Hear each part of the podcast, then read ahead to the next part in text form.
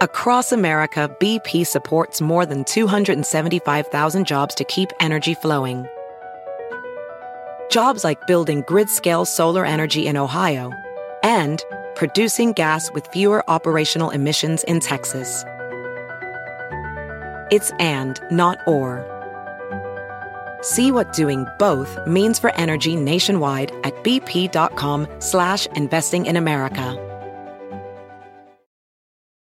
You might be right. It's simple, but something you almost never hear in politics today, with each side more concerned about scoring political points than solving problems. I'm Bill Haslam, a Republican. And I'm Phil Bredesen, a Democrat. We're former Tennessee governors, and we invite you to listen to our podcast, You Might Be Right. Join us and guests like Al Gore, Paul Ryan, Judy Woodruff, as we take on important issues facing our country. Listen and subscribe to You Might Be Right, a new podcast from the Baker School at the University of Tennessee.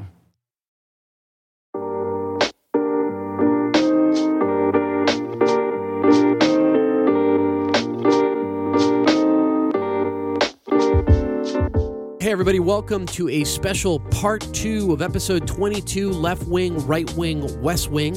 As I mentioned earlier, we ran a bit long with our guest, Marcos Cline-Marquez, and rather than create a two hour episode, we decided to actually break up our episode into two parts this time, maybe one time only.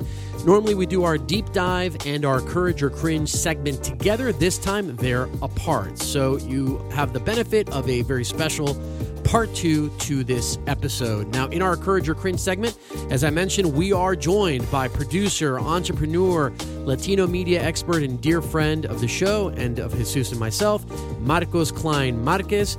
And we discuss a number of things Politico meets Shapiro, Black Oklahomans, and Andrew Yang. And a few very provocative questions. What responsibility do newsroom leaders have to their journalists when allowing outside voices to their editorial platforms? Do Republican senators who plan to vote for an audit prior to the Electoral College certification deserve a fair hearing to explain their rationale? Or do their actions deserve repudiation and suspicion forever? And finally, do billionaire moguls get a pass for the occasional verbal miscue, or should their words get the microscope treatment that their vaunted positions call for? This and much more on this very special part two of episode 22 of the Diversity Remix. Marcos, welcome to the show. Thank you, brother. Great it's a pleasure to, to, see be you. here. It's a privilege. Great to see you. I described you earlier as a multi hyphenate, just amazing talent, producer, entrepreneur, Latino media expert. Like, how do you actually keep it keep it coming? Keep it how do coming. Don't stop. how do you uh, how do you introduce yourself at parties? What do you do? Tell people like what you're up to. What well, you- it's it's so tough. I try not to go to parties. that's a good that's a good That's- idea. that's parties easiest. anymore in COVID are tough. And then Zoom parties? How do you just? right, Zoom parties, uh, virtual uh, virtual drinks, and and and when I do uh, when I did go go to parties, I I, I take my wife because she's the one that uh, explains it better, that makes sense. That's good advice. and she also remembers people's names, and that's helpful for me. yeah, yeah.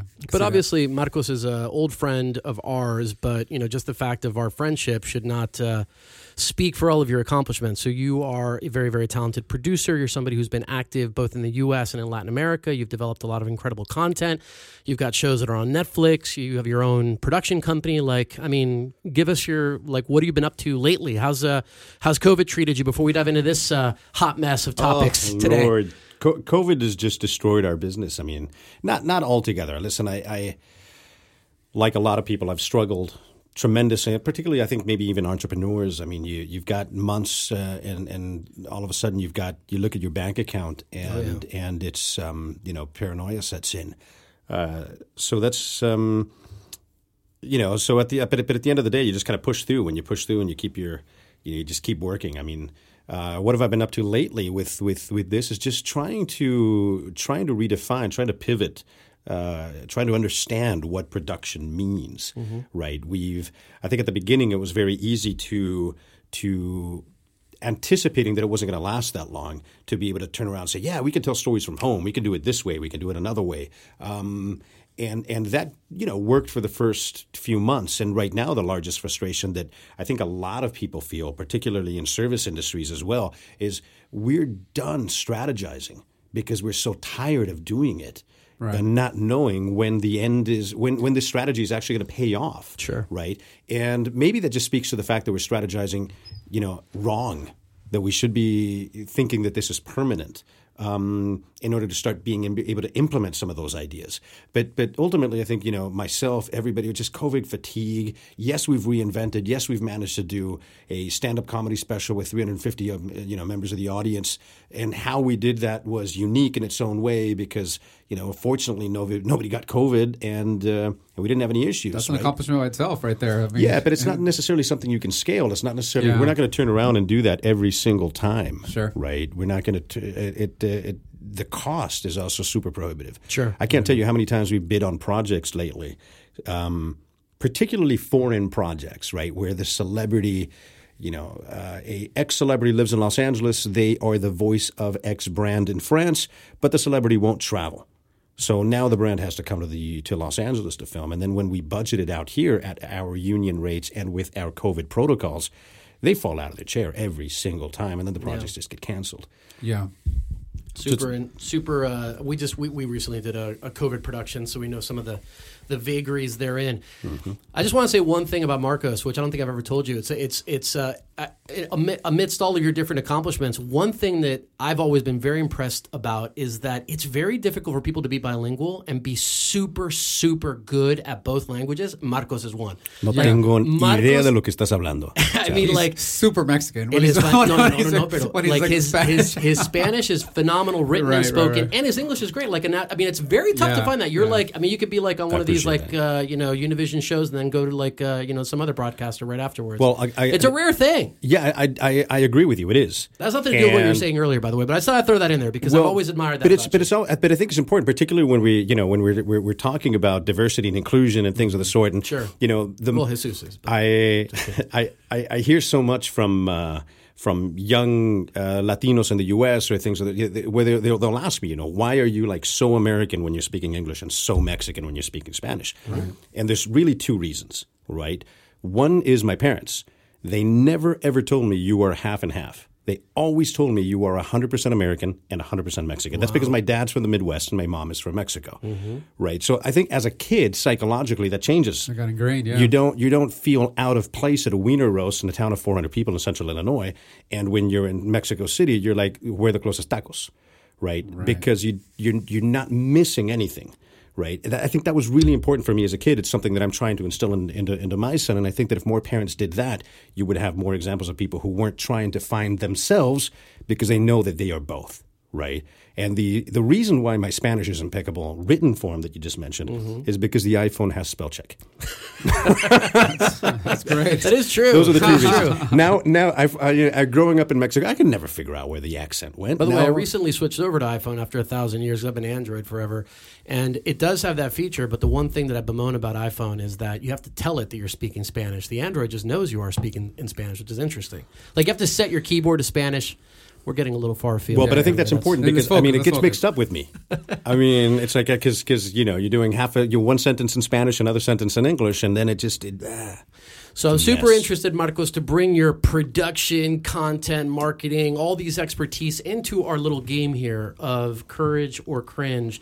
I know you know the show, but just for the sake of um, having Jesus be on the spot to explain it, can, Jesus, can you tell us what the sh- what what this segment is about? How does Marcos Yeah, play? We'll run through the rules. Uh, we'll cover a topic, kind of giving you background as to what the, what the controversy was, and basically each person gets uh, you know a chance to make a stance in terms of whether they see it as a courage or cringe, and why. Right, and obviously as part of this, uh, you know, get a chance to talk about this, debate a little bit, but uh, it's pretty simple.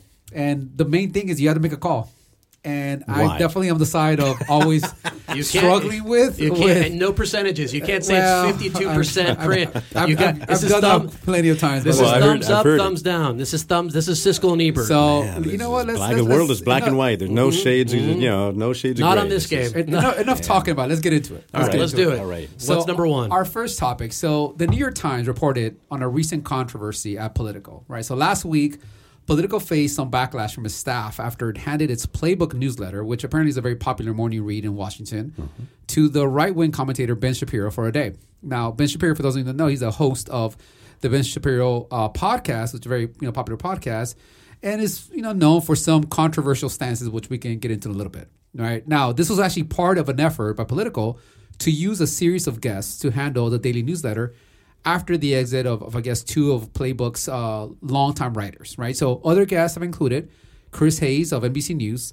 Eliana Johnson, the editor in chief of the Washington Free Beacon, and James Bennet, uh, the former New York Times opinion editor, right? So they've been kind of sort of shopping around, have different folks uh, being the guest, the guest host. Now, Politico's decision to give Mr. Shapiro a turn drew criticism, but uh, mostly actually from its own staff, from from his journalists, right? So, as part of a Zoom call where more than 200 members of the staff joined the editor in chief Matthew Kaminski, um, many argued that Politico uh, should not have given the platform to Mr. Shapiro.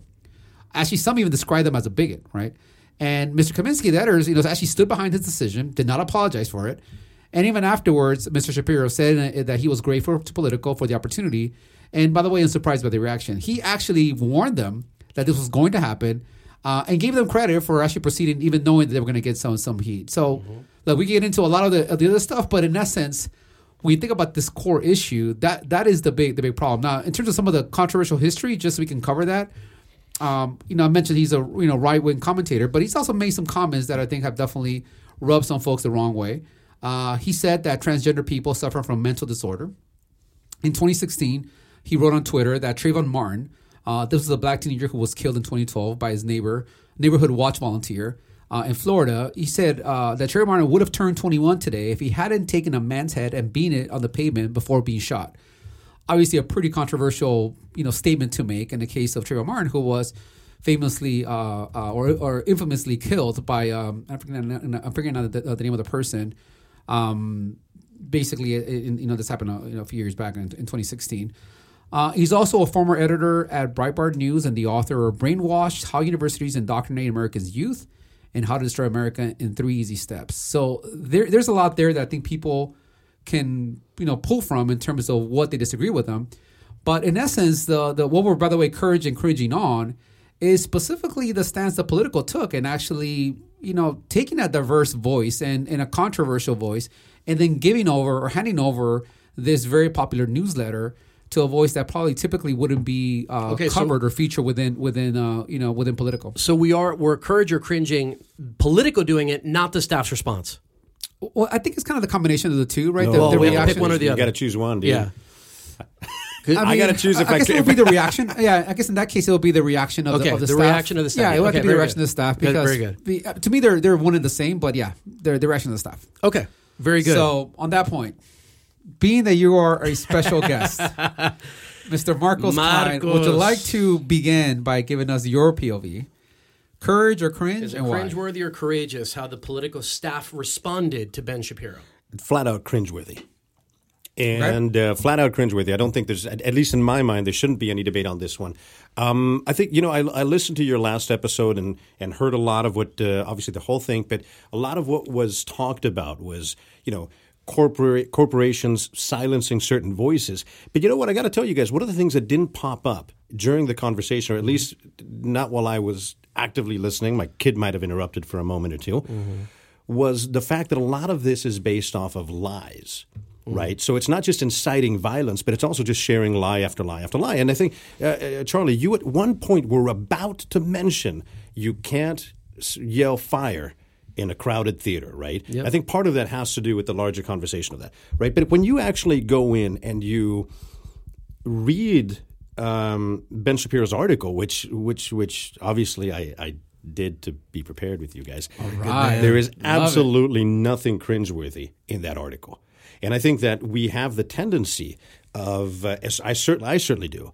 Of um, by the way, just just to cover what what what Marcos is, is, is referring to is the newsletter that Shapiro, which I didn't actually cover. What he actually wrote about was how, the, basically that Republican leaders were justified in opposing the second impeachment of President Trump because of a deep and abiding conservative belief that members of the opposing political tribe, meaning liberals, want their destruction, not simply to punish Trump for his behavior. So that was sort of the essence of what he, what he talked about. Listen, it was a strong opinion piece. Sure. That was not based off of alternative facts, right? It's an opinion piece.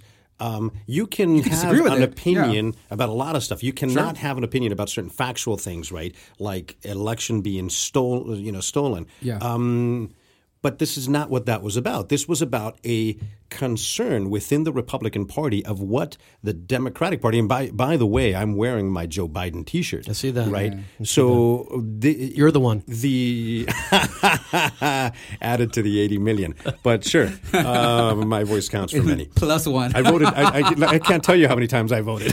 actually, exactly. I love that. Literally, I can't I tell actually you. like the I, I like the shirt. So whoever designed it, Yeah, is I think the design cool. is great. Um, the but going back to the point here, right? Um, we create bubbles for ourselves Mm-hmm. in choosing who we follow on Twitter, on social media, who we read, what we read, and I think it's super important for us as educated people to be able to have a an informed voice, an informed opinion, to be able to read and have access to all of these different. I, I'll tell you flat out, I will. I'm, I'm. I will not read people who are lying. You know, if I start dip, dipping into it and I realize this is just, Just uh, conspiracy theory over conspiracy theory over nothing factual, pff, table that. it's out. off. So reading Ben's article, right, his opinion piece, it's an interesting insight.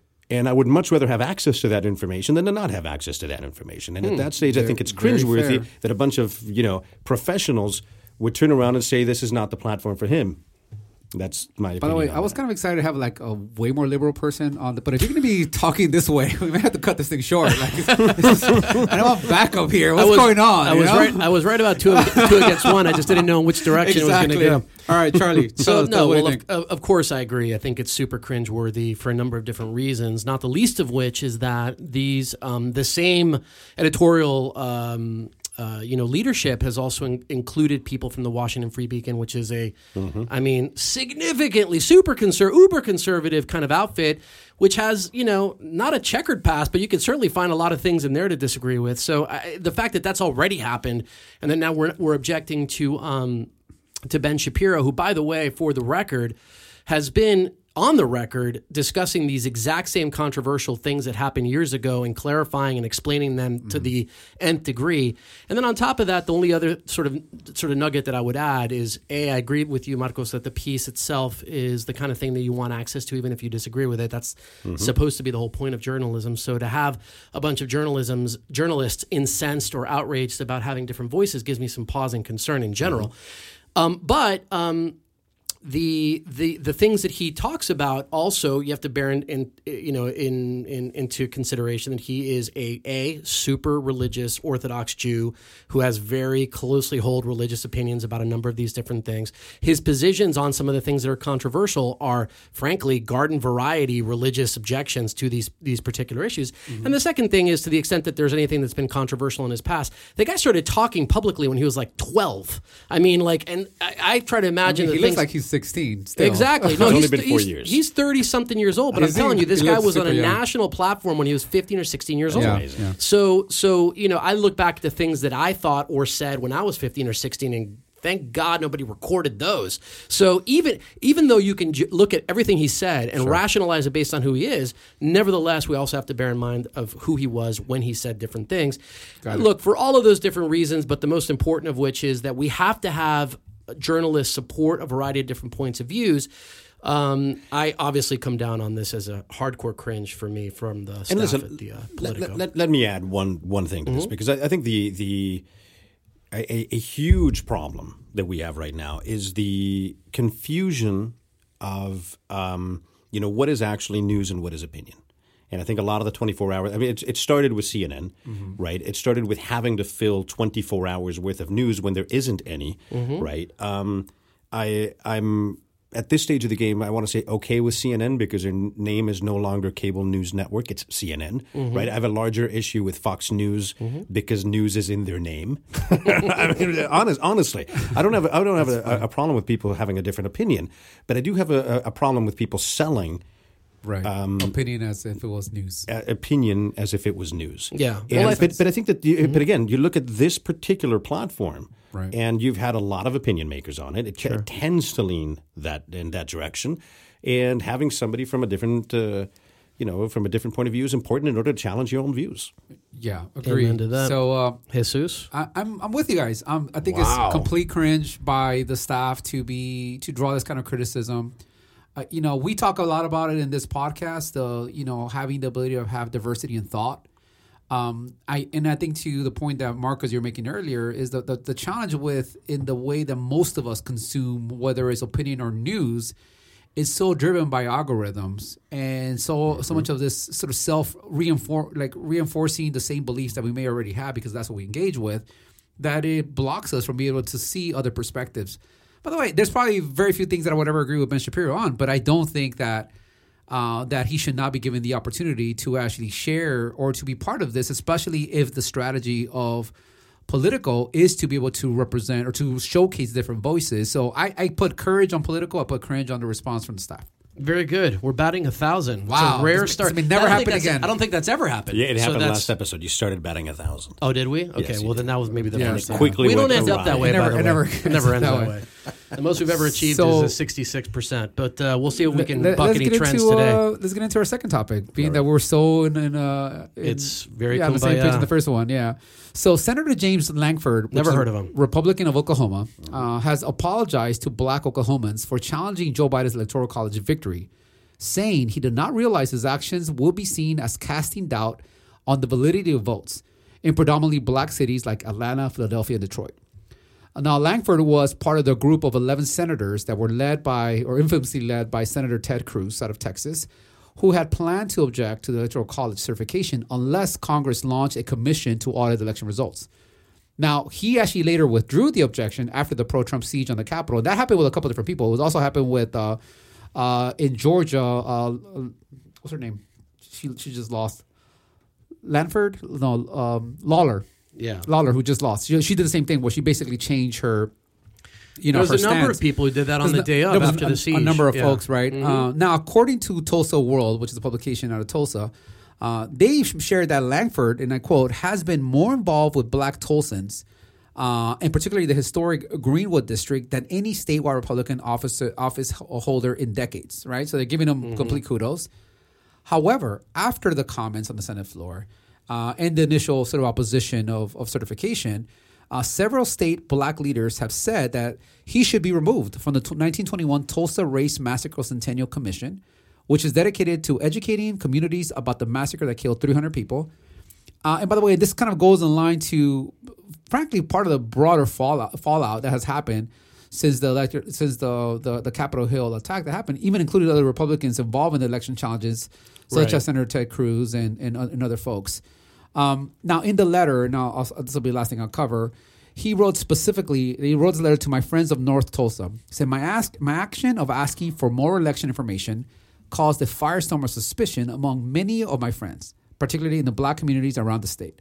I can assure you, my intent uh, to give a voice to Oklahomans who had questions was never also an intent to diminish the voice of any black American.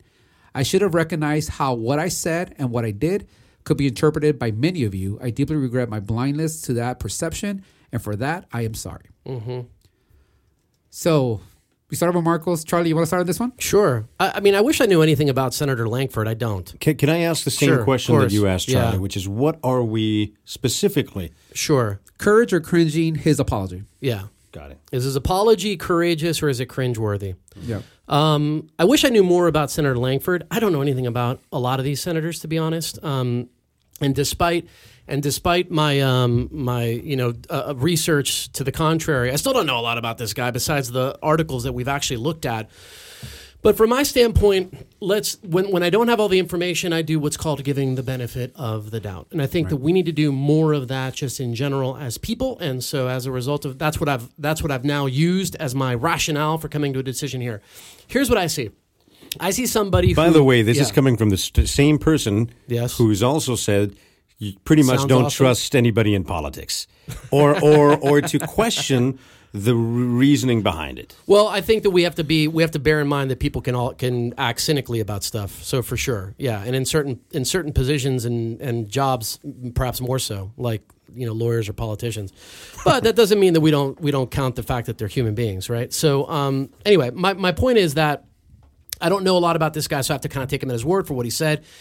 And the reality of it is, I see a guy who has been involved, at least evidence to be involved in a lot of these communities, and talked a lot, uh, you know, about the importance of them, and you know, been very active in predominantly black cities, and So he's got a, a track record that shows that he's actually been involved in some of these things. And, and uh, when I read his his um, apology, I, I hear something that says, "Look, I'm trying to you know represent all Oklahomans because I'm a senator from the state of Oklahoma. There's only two per state, right? So you have to represent everybody in the state." And he said that you know he didn't intend to diminish the voice of black people when he actually made the statement on behalf of all Oklahomans. He said he should have realized that he did something. He should have realized what he did was uh, before and wrong, and he apologized for it. So. I mean, from my standpoint, if I knew more about him, perhaps this would be a little bit different. But I have to kind of go on the on the side of courageous, only because if he is being sincere and apologizing for something that he thinks that he did wrong, we should take him at his word and give him the benefit of the doubt. And you know, he now look, we can debate what what he's actually apologizing for, but that's not the question at hand. The question at hand is whether or not his apology to Black Oklahomans for his for the electoral challenge is something that should be courageous and, or cringeworthy. And from my standpoint, I come down on courage. Mr. Marcos Cline. Well, Charlie, I, I don't think we're batting a thousand anymore. It was, it was bound to happen. No worries. It always happens. It always happens. Welcome to the show. So you, it, I gotta it let- sounds no. like you're on the other side of this of, this of this argument. well, this is tell us the why. most cringeworthy thing uh, since the last conversation we had, the last topic. Um, Charlie, let me ask you a question. Why Mm-hmm. why did he withdraw? Um, why did why did he withdraw? I mean, his, he was going to counter. He was, Right. what's, what's the terminology I'm looking for? He He was going to ask for an audit uh, of the certification prior to the certification happening. Yeah, That's he- right, and he, was, and, he, and, and he later withdrew yeah. that object, that, that his his objection to it. Right. Right.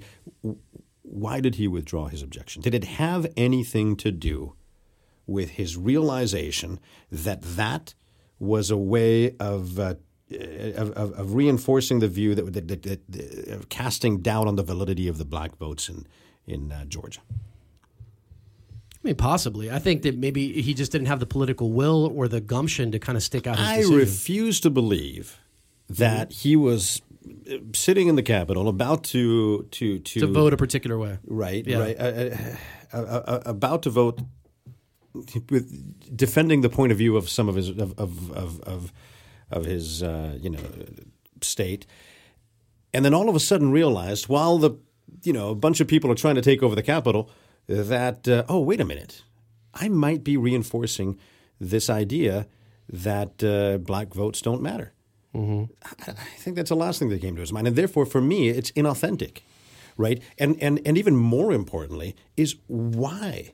Why are you trying, right, to to to to raise a red flag on an election that has already been established as legal? Mm-hmm. I mean, you, the the moment you start um, objecting to the electoral college in that sense, right? Mm-hmm. Objecting to the results, objecting to all of this, you're legitimizing false narratives. You're legitimizing lies, mm-hmm. Right? So I think you got to take ten steps back with this guy and say, why were you doing it from the very beginning? Why are you legitimizing? Why uh, you can turn around and say, well, I'm just giving a voice to my electorate.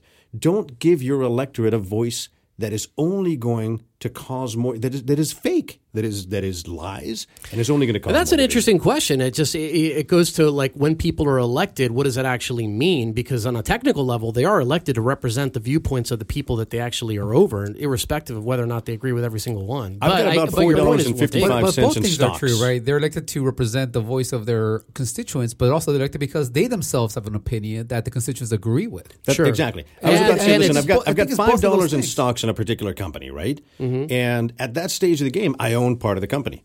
Do I expect the CEO of that company to repeat the misinformation that I've been getting about the company, or do I expect him to turn around and say the truth about the financials, the truth about the future? You mm-hmm. expect your that the, the leader to be truthful. Sure.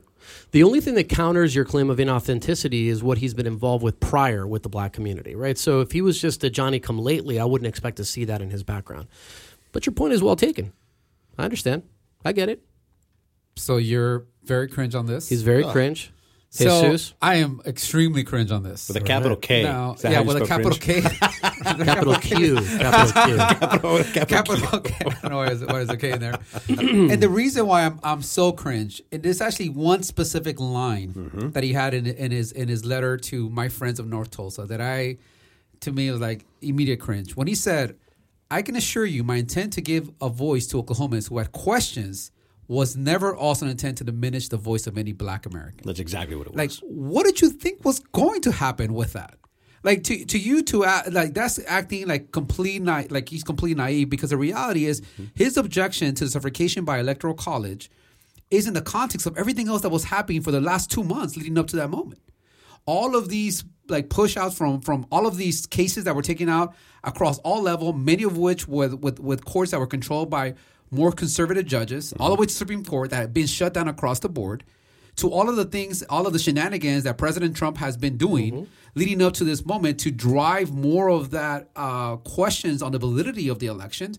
So you're now asking for a new commission to look into the the, the results of the of the actual uh, elections of course, it's going to diminish not just the voice of any black American, but of all Americans who actually voted for this election. Mm-hmm. So when you say that to me, it's like, get the hell out of here. Like, what are you talking about? Like, there's no scenario where you didn't realize that people are going to feel disenfranchised because that's actually what you're trying to do. But the well, only, I actually, I but- actually think that there mm-hmm. is a scenario where you don't realize that. Right. Again, when you're stuck in your particular bubble, when you're hearing particular, you know, feedback, when nobody's telling you the opposite, right? I mean, I think that there is a world in that, and and to that point, I I don't completely disregard Charlie's opinion on this, right? I think the question is timing, Sure. right? Because Well, you're, you're right. This you look goes at to this goes to my earlier comments about the cynicism of politicians in general, which is what you talked about earlier. Which is that look on some level, when your job is political calculus, everything you do or say is based on some level on like how is this going Mm-hmm. to impact me. It's kind of hard to divorce yourself from that, right? Well, but, but that's exactly what's happening here. That's the reality, right? All of these guys that were opposing was, i i frankly, a political stunt. yes, There was nothing about what they did that was going to stop at all the certification of selection. Period. Right? You can have all these senators go out and because it was just going to go to the House, and the House would have been like, yeah, he's elected. Mm-hmm. So there was not. It was all a political stunt, all to show loyalty to President Trump, show loyalty to the base of folks that pre- that voted for President Trump. Right, and the moment I think would cross the line, the second they had to run scared out of their mind that they were going to get lynched in there by those same people they were trying to protect or trying to cater to. I think that's what changed people's perspective in terms of like, oh, we actually went too far. Well, and yeah, it's a the- moment of we got, we went too far. We let this thing that we thought we can control, you know. All of a sudden, like it started to like, it's like the moment they give the the gremlins some water and that the thing turns on you, like. Yeah. Yeah. It's out of control. And I can't. And like now, that's where the fear really kicked in. I think that's what changed their, their, their mind. Yeah, but I would actually take it a step further in terms of the political calculus, right? You're right there. you what you're saying is that all of a sudden they realized something. They reacted to the to to to the violence that was happening outside of their office, right? When I'm going to be even more cynical than that and say that they realize at that moment that they can no longer support Trump. Right, that they can no longer Yeah. back this back this horse, right? And so at that stage of the game, it becomes a political calculus to stop, uh, you know, pushing the same false narratives that he's been pushing for months. But see, I I don't think it's a realization that they can't support Trump anymore. I actually think it's a realization that Trump has pushed this party to a place of no return. That therefore he's losing his power because his ability to be a kingmaker Sure. was undone in Georgia. His ability to show power and strength was Mm-hmm. undone in that call with the with the Secretary of State of Georgia as well. Sure. Right, and then now causing a riot and an attack on Capitol Hill, was like, Mm-hmm. oh, now this guy's tainted. All of a sudden, all that fear they had of him, that they couldn't cross him, forget that guy. He's kind of done. So we could we could go ahead and do our, our own thing. Yeah, exactly. The- My the- point being, it's not about being scared about these guys crossing the the the you but- know, but coming, think there's some- coming through the of that. door as much as it is about. Here's one more, one last uh, controversial question Bring for it. both of you gentlemen, um, as it relates to this question of predominantly black cities and the perceived or intentional slight to black Americans. How do you reconcile that with the idea, which is erroneous, that all black people think the same? Uh, you reconcile it because specifically the pushback against these states was around the voter count around these cities and counties that were predominantly black. Yeah, In the case of. Georgia, that's exactly what was the case. Is that the, the places where the where President Trump and his you know his his uh, legal if you want to call him that you know what they were attacking was the validity of what happened in those key uh, cities of where the majority of, of the vote was Democrat, where the majority of the vote was more black or more diverse. So, it, how do you not see that as an attack against Black Americans, right? Where the one, where the places where you're picking on that. By the way, somehow senators got elected, somehow House representatives got elected. It's all fine, except for the presidential one, and specifically in those same cities where they're predominantly uh, more African American and or, or more more diverse. Now, the Yeah, reason why I I, can reconcile that really easily is the fact that look, even with all of this gains that President Trump had from diverse vote, it's still overwhelmingly Democrat. by a lot, by a landslide. Even with the massive increases that we saw, we talked about this, right? Still, when you think about Latinos, seventy percent of them still vote Democrat. Yeah, thirty percent is a big number. Agree, but it's still seventy percent. Let's not kid ourselves. And for African American, I'm blanking what the number was. It Well, was the number for black men was 20% for Trump, and it but went the overall from number, 10, I think, the or eight. overall went from uh, was it from eight I'm to ten percent? I'm, right? I'm just it was, saying right? where I where I be where I kind of caution you know us to to to go into, and I kind of bristle at the Mm-hmm. the thought that people based on their kin, skin color think a particular way. Oh, I and completely so agree that, with that's you. the only thing that I Yeah, would add to that. I agree with that, but the but the when you looked at where they were challenging in what states, it was specifically based on the voter count on counties and cities that were predominantly African American, and, I think that's the the part and there's that very they wrestled the wrong way. documented, you know, cases of attempts at voter suppression in Georgia for decades, right? Um, and and yeah, you you are hundred percent correct. I think the what a, what a lot of us believe is that you know people have obviously the right to vote, and that we have to be able to get to that right to to, to, to allow for people to exercise that right. You know, around a lot of the challenges that they may find due to their socioeconomic uh, status, uh, the geographic area in which they live, and you know the the fact that uh, certain numbers lean in one direction or another. Frankly, to me, is not relevant as much as it is that. It, it, but it becomes relevant when you realize, wait a minute, eighty percent of Sure, black and I, and, Americans I- and vote I understand that, and I understand that. It's just that that color that that additional detail is actually not insignificant to actually say that. I just don't like the framing of things as a, you know, this is a slight against black people because I see that as hard to divorce from the idea that black people all think a particular way, and that's what I kind of bristle at. Yeah, Yeah. but I think it's Yeah, more yeah, yeah. more ge- driven by geographic So- location of where those pushback actually happened. So I hate to say it, uh, Charlie, it becomes even more cringeworthy then. His Oh approach yeah, to it. like I, get mean- it. I mean, it's it's kind of fodder for your position. I understand that. I'm just saying that that's my watch out with these kind of things. So let's see if we can redeem ourselves and get back on the on the side of This is a fun one. 100 percent agreement Fun one. with our last one, which is it's Everybody a fun one. loves So, billionaires. Andrew Yang, who I like Andrew Yang by the way. I like a lot, as a matter of fact, an Hashtag entrepreneur, math. a Democratic hopeful. eh, That's right. In the 2020 presidential primary. Um, sorry. Let me. Let me so this is uh, we're gonna have to redo this part right here. So I'm just flagging it real quick. Sometime my my headphones just picked up on the on the audio. Give me a second. I just want to make sure that they're not even on me. By the way. You got all right. Good job. I hate those headphones. It, it, they're not even on me. Uh, all right, so we're gonna start again on three, two, one. So our last topic, uh, which I think we could get on the right side of this thing, uh, Andrew Yang, an entrepreneur and Democratic hopeful in the 2020 presidential primary, is reportedly on the cusp of announcing his mayoral candidacy, candidacy, according to the New York Times. He's already launched it, hasn't he? Say that again. He's al- he hasn't he already launched it? I, I don't I don't think he has. I think he's in the cusp of doing it, but this could be also a little bit, a couple of days uh, removed from when this thing got, got reported, right?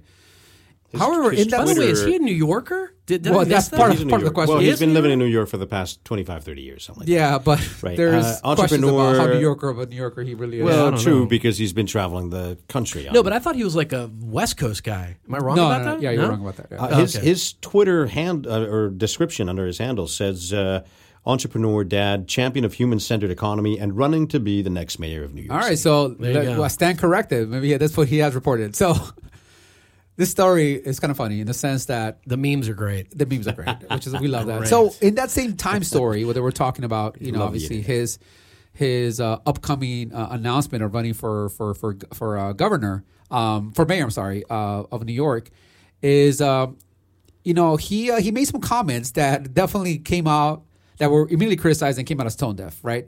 So while discussing some of the difficulties of managing life in New York City during the coronavirus pandemic, he said, and I quote. We live in a two bedroom apartment in Manhattan. And so, like, can you imagine trying to have two kids in virtual school in a two bedroom apartment and then trying to do work yourself?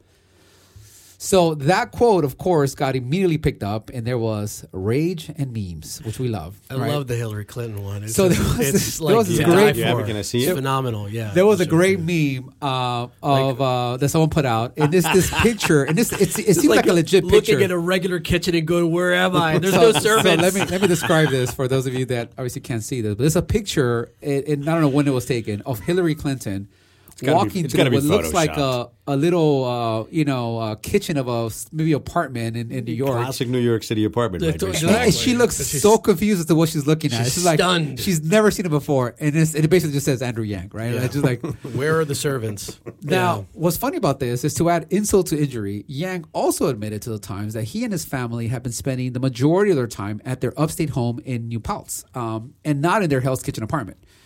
Um, By the way, what's the rent on a Hell's Kitchen apartment? Is it like fifteen million dollars a month? I mean, like, I mean, even if it's two bedroom, right? um, You know, I got a I got a, a close friend of mine in upstate New York, um, who well, upstate. he's renting his house to all of the people who've like you know there's a tremendous amount of people who've left the city right? Because we're now all working from home.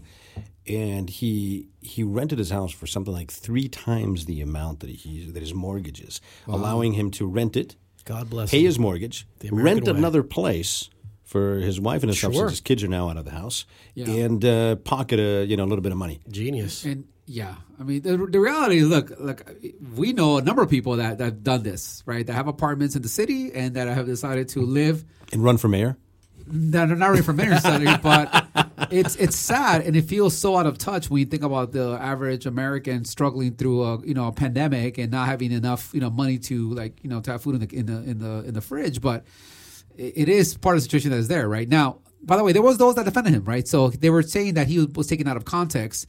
Um, and and I quoted what someone wrote, which is basically he said that in context of being on national television, that his two sons are doing online school and hence they can be loud at times when he's on TV. And it was the comment was in the context of him talking about fulfilling his CNN obligations from his apartment, right? And and that's when he made the comment of trying to do live in a two bedroom apartment while trying to be on air um, and talk about this. So anyway, so that's that's the big issue. So You're gonna courage or go. cringe? You're gonna go first, and you're and and you're. Well, can we agree? What what are we courage? Yes, courage Yes, or let's cringing agree on? on it's, that it's first. him being called out for that quote.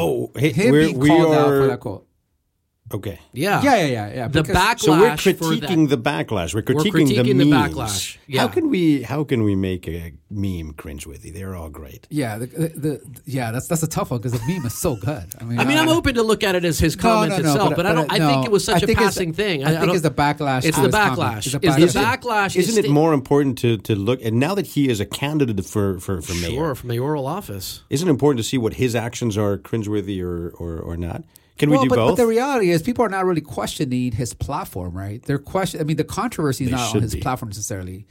At least not yet. The platform, eh, like the, the Look, you know what? controversy is like Marcos is, is, the guest. Let Marcos decide. Whatever he Can we wants do to do, I'm both? fine. Can we do both? Well, both. Isn't it just going to be like one is this way, the other one's that way? Or maybe, maybe it's a little boring, isn't it? I'm a It little is. boring sometimes. Let's, let's, let's, let's keep this as a fun being that this is the last Okay, one. the All right, so- reaction. So, the reaction to the to his his comment. Right? Is it courageous to call out Andrew Yang for saying this tone deaf comment? Right. Is that something we should be saying, wow, that's courageous? Or is it cringeworthy to call him out for that comment? So I I would say I would I would rank it as hilarious first and foremost because I could definitely appreciate good comedy, and I think a lot of good comedy came out of this comment.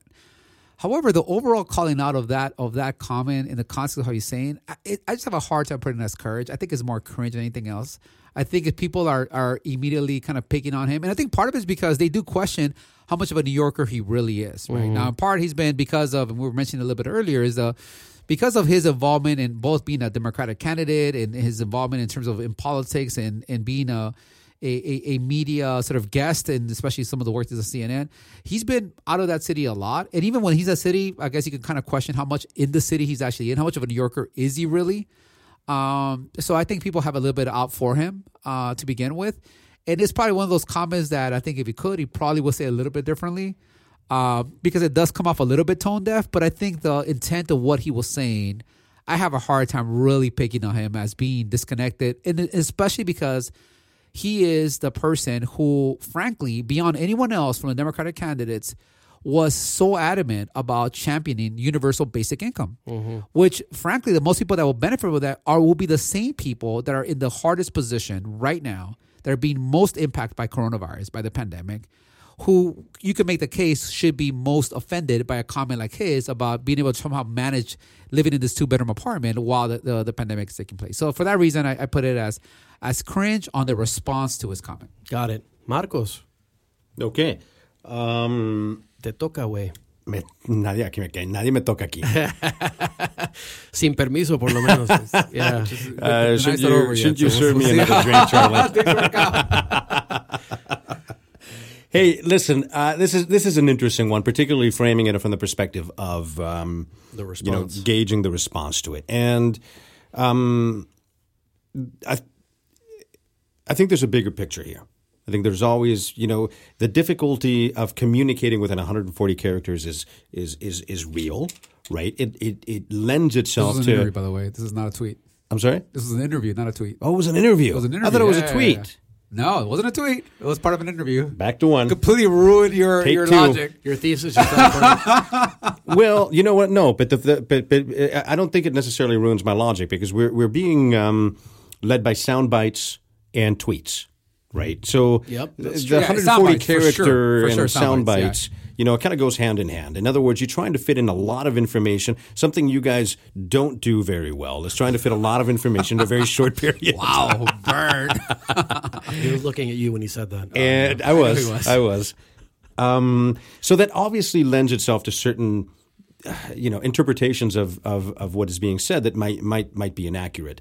At the same time, however, I, I I've been I've been a fan of, of of Yang since since he you know almost the beginning. You know, before he was even no, of course not. When he, when when we started realizing who he was, right? and listening to his platform and listening to him offer solutions and offer solutions that were very oriented, coming from left field and Coming from the business not- Very entrepreneurial, yeah. very yeah, entrepreneurial, I with non-traditional, that. That's what I like and I loved a lot of the proposals he was making. A lot of them Yeah. simply made sense. But you look at him now, and a little while ago you said, uh, uh, Jesus, you said that uh, what we hear and what we consume is based off of algorithms. Yeah. I'm going to add an, an element to that, which is popularity. Mm-hmm. I wonder how popularity changes you as well, right? And so we. You're saying now he's becoming a politician. I- I'm saying he's not the same guy. Yeah. I'm not necessarily He running sure for that mayor he's a of New I mean, politician. that's- Is but math no longer cool? uh, you know, math is still cool. So is science, by the way, right? And uh, but but I look at his Twitter at, at, at his Twitter feed, and I follow him on Twitter, and I've I've seen just a divergence of of of of, of uh, strategy of information that we're getting from him that is just no longer satisfying to those of us who looked at him as somebody who was coming from left field and offering solutions that we were Like a that we were not accustomed to Yeah. to Yeah. hearing from politicians, right? And now it's just he, he he's become so shallow in many ways, and I, Mm. his his Twitter feed is no longer uh, informative. Now Forget I about can see why you entertaining. wanted to do it about his comment and not his res- not the response. Okay, Right? No, no, no, no, no. But but I'm, I'm getting to that. You see, I'm Well, I'm taking my time. I'm I'm uh, following Jesus's lead. I'm taking my time. I was I was very brief on this one. In You developing an answer, let's not forget about the role of comedy in politics today. Mm. Right, starting you know way way way before. I think the obviously the epitome of this is the Daily Show with Jon Stewart. But I think what what what people now through social media and comedians and you know folks who have the time to sit down and and and create a meme. I made one once. That's the last time I ever did that.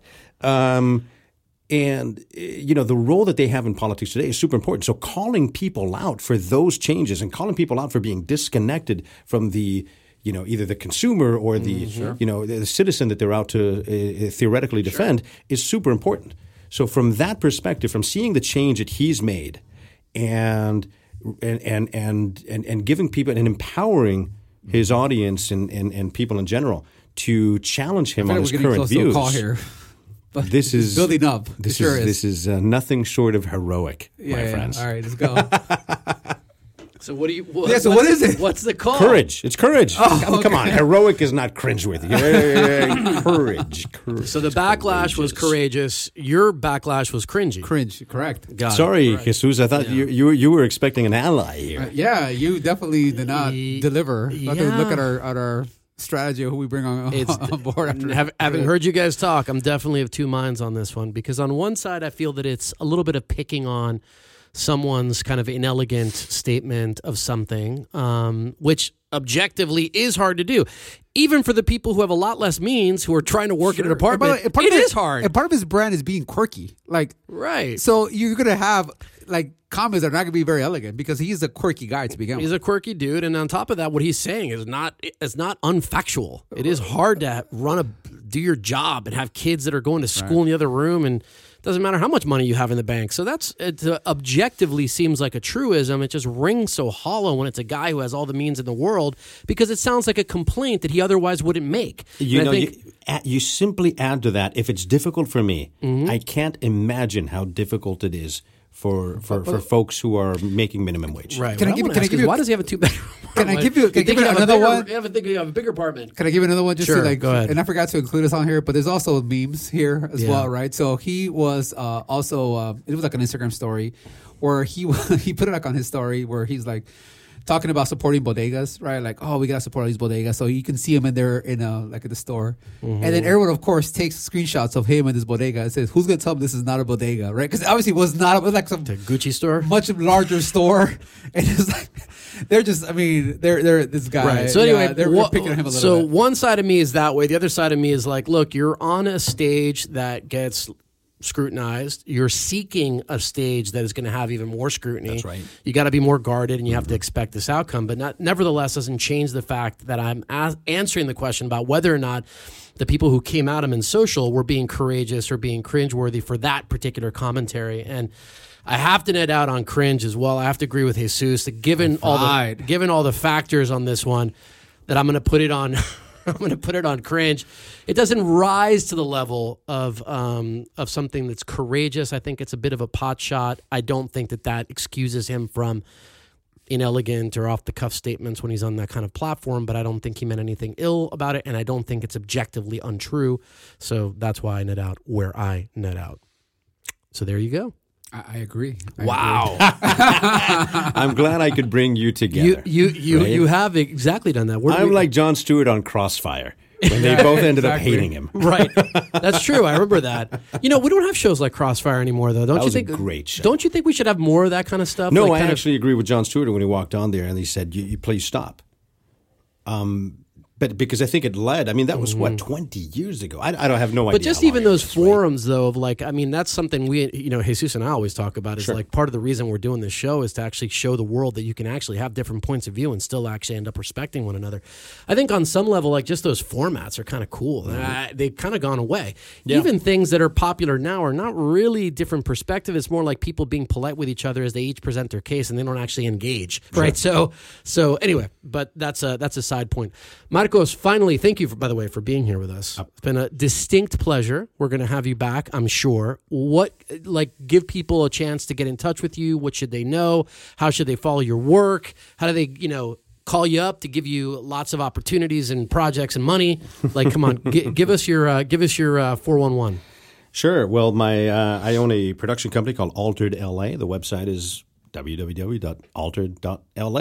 You know, it's a funny story. You want a funny story? Tell me. Um, I did the .la for our, our website. This is uh, you know Again, 10 you're years the or so one. ago. I'm sorry. Again, you're the one. Yeah, exactly. I'm the one. Uh, thinking that it, that, it, that it made a lot of sense because we're based in Los Angeles, but we are also based in Latin America. When our headquarters are in Los Angeles, but the, but the business, uh, a lot of the core business is production services, you know, shooting things for less in uh, Mexico, Colombia, whatnot.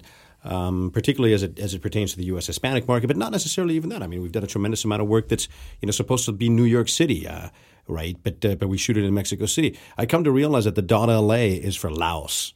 That's the country. That's the country. Yeah, yeah. The, the way you know in Mexico you have .com, Oh, .com.mx for. Mexico. Uh, .la is for Laos. So now I'm the proud owner So- of the one website. So you're getting tons of Laotian bids. Uh, no, like I wish I wish I was getting uh, tons of. It doesn't matter. I don't care where they come from. That's Uh, hilarious. right. No, but uh, but I appreciate the opportunity to be to, to be on, and uh, I love what you guys are doing. I brought a bottle of tequila to celebrate Awesome. the Yes, of course. We've been drinking. on today's drinking in the twenty second background. episode. Amen. Um, and uh, and I wish you both continued success with this. Thanks, this is brother. fantastic. You are that. Thank you absolutely right. Charlie. We need more more more um, examples of how we can have uh, civilized conversation, respecting each other's opinions, Amen. and um, and you know, and still having the ability to shake hands and keep talking afterwards. I mean, Very good. Well, we're we're uh, really appreciative for you coming and spending some time with us. Uh, Jesus, any words of wisdom?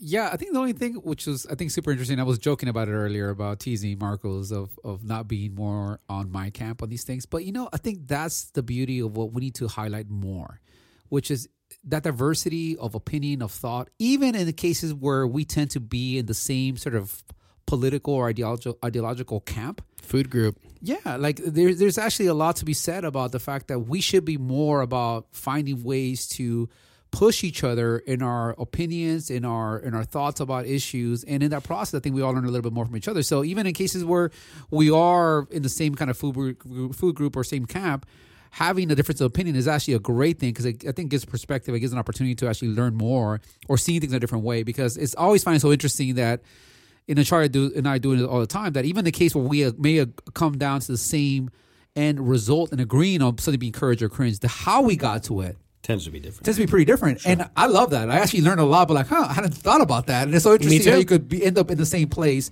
even with very different logic. So well, I think we have to celebrate that more. I, I, I love the fact that even when you were once again the same food group, how you can have that diversity in, in thought and how you process information to get to, I mean, in some cases, the same conclusion or opposite conclusions. Well, you know, following up on Charlie, what you said a long time ago, which was, you know, not all black voters vote the same. I mean, you could, you could, uh, that that that logic uh, serves just about any demographic, mm-hmm. right? It's like not all Democrats think the same, right? Mm-hmm. Not all Democrats reach the same conclusion True. through the same path or the same, you know, all Republicans do it. And it, and it speaks to the polarization of the country where we just automatically, you know, put people in a particular box and we and it's so difficult to get to get them out of there, right?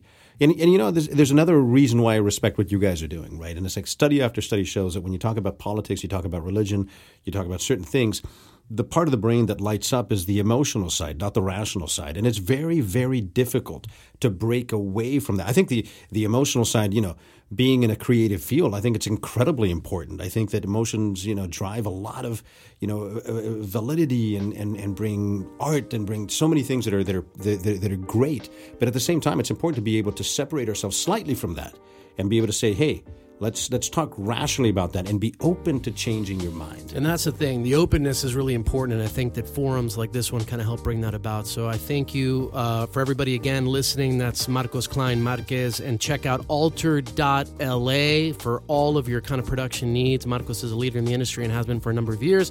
It's a great privilege to have you here, Marcos. Thank you very much. And that's us. That's this week's episode. Let's, uh, you know, hope and pray that tomorrow goes smoothly. Either way, I think that next week we're going to have a lot to talk about, Jesus. I'm sure we will. All right. So check us out next week on another episode of TDR.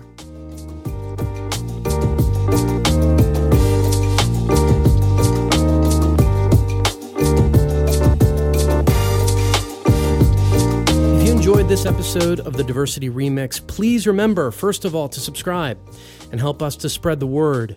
Tell your friends, family, coworkers, and give us a five star review. We're available on Apple and Google Podcasts, Spotify, and everywhere else you get your listening fix. And lastly, please remember to stop by blackbrown.us, the creator of this podcast, and take a look at our work and our approach at the intersection of diversity and business. The Diversity Remix is produced by Leo Gomez with production services by Jose Manuel Durquidi and Luis Diego Carranza and our friends at Juan Diego Network. The Diversity Remix is a production of Black Brown.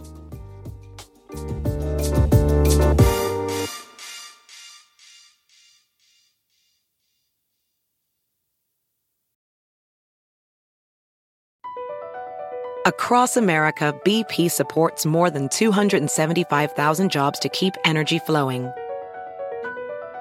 Jobs like updating turbines at one of our Indiana wind farms and producing more oil and gas with fewer operational emissions in the Gulf of Mexico. It's and, not or. See what doing both means for energy nationwide at bp.com slash investing in America.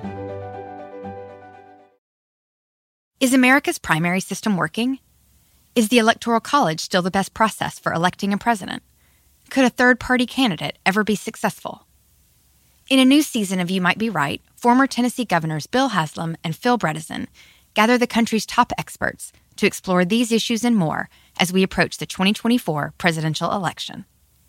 Listen to You Might Be Right, a new podcast from the Baker School at the University of Tennessee, available now wherever you get your podcasts.